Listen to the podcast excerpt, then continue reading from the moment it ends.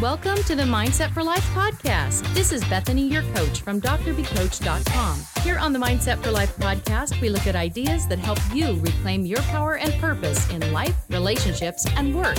This podcast is for you if you lead, teach, and serve others. You want things to get a little better each day, and you're ready to focus on your mindset to make it happen.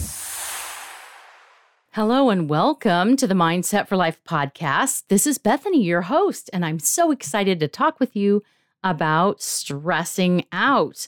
This is going to be three ways to stop being stressed out. Now, you are amazing, but you can't be amazing if you're stressed out all the time. In fact, over time, being stressed out simply makes you stuck. Now, I'm going to talk with you about how to stop being stressed out and stuck. If you're listening to this, you already know that you have a problem being stressed. Maybe you believe too many people need your help. There is just too much for you to do. You cannot possibly get it all done, and no one else can take over for you. Well, today I'm going to give you first, three reasons you might be so stressed. Second, three ways to stop being stressed. And third, three types of permission you're going to need to start this plan. What's in it for you, you might be thinking? Uh, well, the first most important thing about stress management is your awareness. We don't realize how stressed out we are until it's too much. It's like that idea you might have heard of of boiling frogs. First, the frogs are swimming around in the water, happy as can be, hopping around.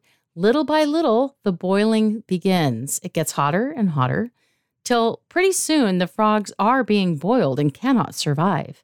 Yet it isn't really clear exactly where they went wrong. When should they have gotten out of that pot? One degree at a time, it's impossible to know where they crossed into the point of no return. You are going to walk away from this episode with three red flags about your own reasons for being stressed, three quick tips that can help you right now, and three other ideas to getting on track again.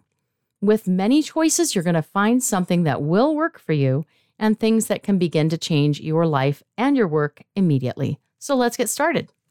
Let's begin with three reasons why you might be so stressed.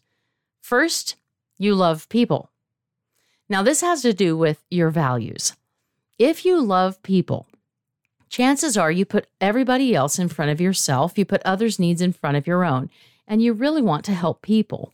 Sometimes it can be in the realm of people pleasing. Sometimes it can just be an urge to satisfy other people.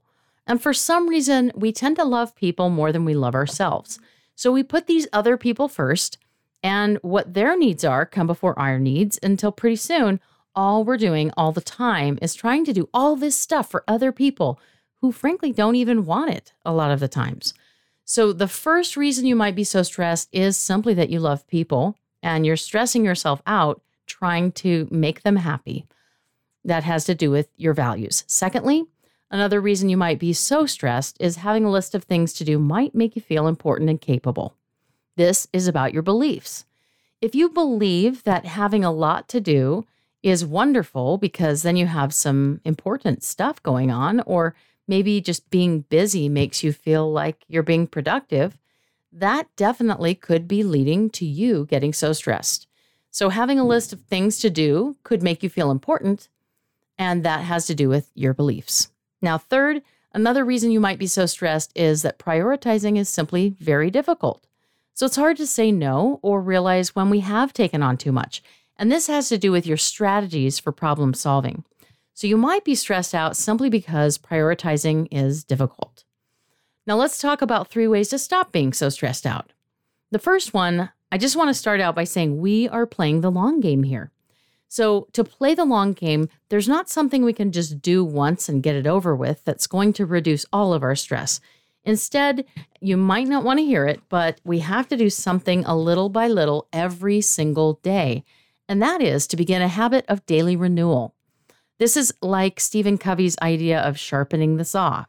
So, this would be a twice daily 10 minute break. So, you're going to total have a 20 minute break broken up over two times. And this break needs to be where you stop the thinking mind relax yourself by triggering your parasympathetic, let's just say that again, parasympathetic nerve system, which is a critical precursor to sustaining your learning growth and change. Now, the way to stimulate this nervous system is by doing something you actually enjoy that stops your thinking, planning, judging, optimizing, and so forth. Here are some examples that might work for you. One could be meditation, another is yoga. Third, you could try getting out into nature, taking a walk, getting uh, with your friends and socializing, doing some kind of physical exercise that is non striving. So it's somewhat stretching oriented or relaxing. And of course, there's always the possibility that you might do some gratitude journaling.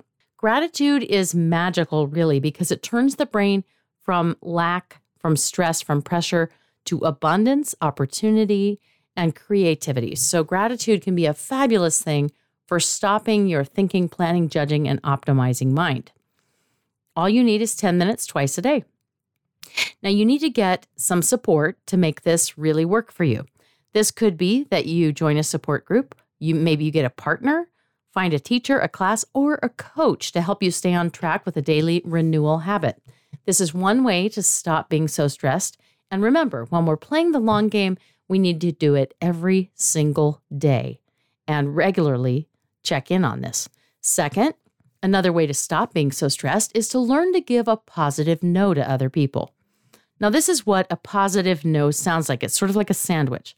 The first thing is, thank you for asking me or giving me this opportunity. Um, I really would love to do this for you. The second part of that sandwich is why I'm saying no. And I'm going to grab one of my values and prioritize that over whatever the opportunity is. So let's just say someone gives me an opportunity to go somewhere and teach a class. And it's a class out of my area. It's not really of interest to me. And it's going to take a lot more time than usual because I'm going to have to really stretch. And I'd prefer to say no because I'd like to spend my time in my z- zone of genius, which is teaching people how to self grow, uh, self develop, and improve their lives. So I'm going to say that positive no by saying, Thank you so much for the opportunity. I'm going to have to say no because right now I'm prioritizing only those opportunities that focus on coaching skills that I can share with other people. And then the last part of that sandwich message is something positive like, I have three colleagues. I'd love to share their names with with you if you're interested that could speak on the subject that you're looking for. Would you be interested?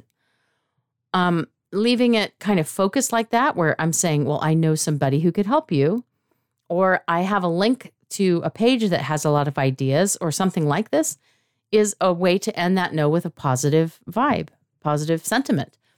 Your values make you take on too many things, and your values can help you stop. When you put one of your important values in the middle of that positive note as, as the reason you're saying no.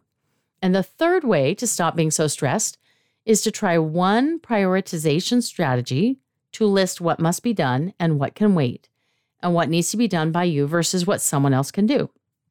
Now, you might have seen Stephen Covey's urgent and important matrix. This is where you draw an X and Y axis, just like you're in algebra class. And you have these four quadrants on your paper. And in one corner, you list all those things on your mind that are both urgent and important. Then in the next quadrant, you list the things that are urgent and not important. Another quadrant, you list the not urgent but important things. And then you list the not urgent and not important things in the fourth space. Well, the quadrant I'm suggesting is kind of like that, but instead I would say some of those quadrants are going to be what has to be done by you versus other people, and some of those quadrants are going to be what have to be done now versus what can wait. You would be surprised when you start writing these things down and sorting them by what you have to do and what someone else has to do and what can wait, what can't wait. You're going to find so many things that really do not have to be done right now. In fact, you can put them on your calendar for next week. Or maybe there's something that really someone else could do for you and you thought you had to do it all.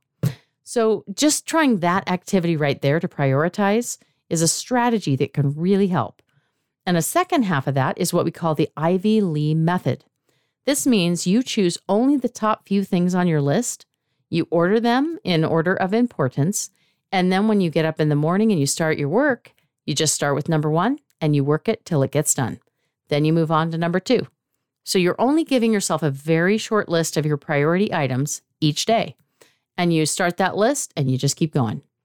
So, those are three ways to stop being stressed uh, that daily renewal habit, learning to give a positive no, and prioritization strategies along with the Ivy Lee method. I hope you'll try one of these this coming week and see if they work for you. Now, the last thing we're talking about today is three types of permission you need to start this plan. We've already talked about three reasons why you might be so stressed and three ways to stop being so stressed. And of course, it's one thing to talk about all of this, and it's a whole other thing to believe it's even possible to do any of it.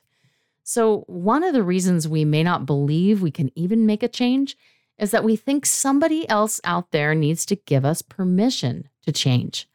So the first one is to give yourself the permission to say no to some things. If you believe it is your mission in life to serve everybody else, and you believe that you're going to be a bad person if you say no to things, then you can never say no, right? You're going to have to start giving yourself permission to actually say no by realizing that you cannot be all things to all people. You're going to be just blase at a lot of things instead of amazing. You can't be best at anything when you're saying yes to everyone. So you must give yourself permission to say no. Secondly, give yourself permission to be just as proud of what you have weeded out and said no to as you are to those things that you did accomplish. That may sound kind of crazy, but I have actually started a list for myself. I used to go to every conference I could possibly go to and make presentations on all kinds of online teaching topics and coaching topics.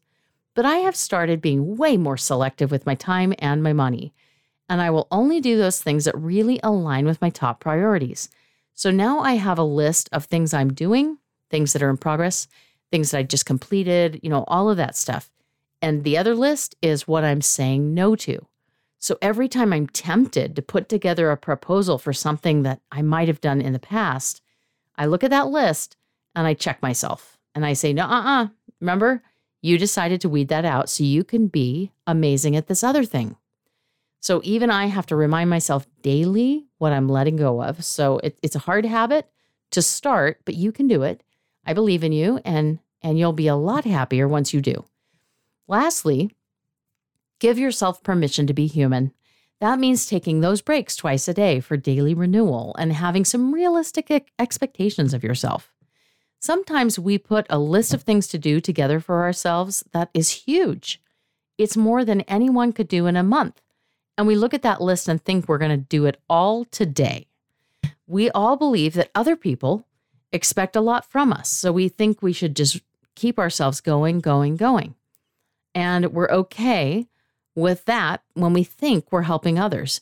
But really, we're treating ourselves like an object, kind of like a robot, in fact, like not taking the breaks, not doing things that help us to feel okay.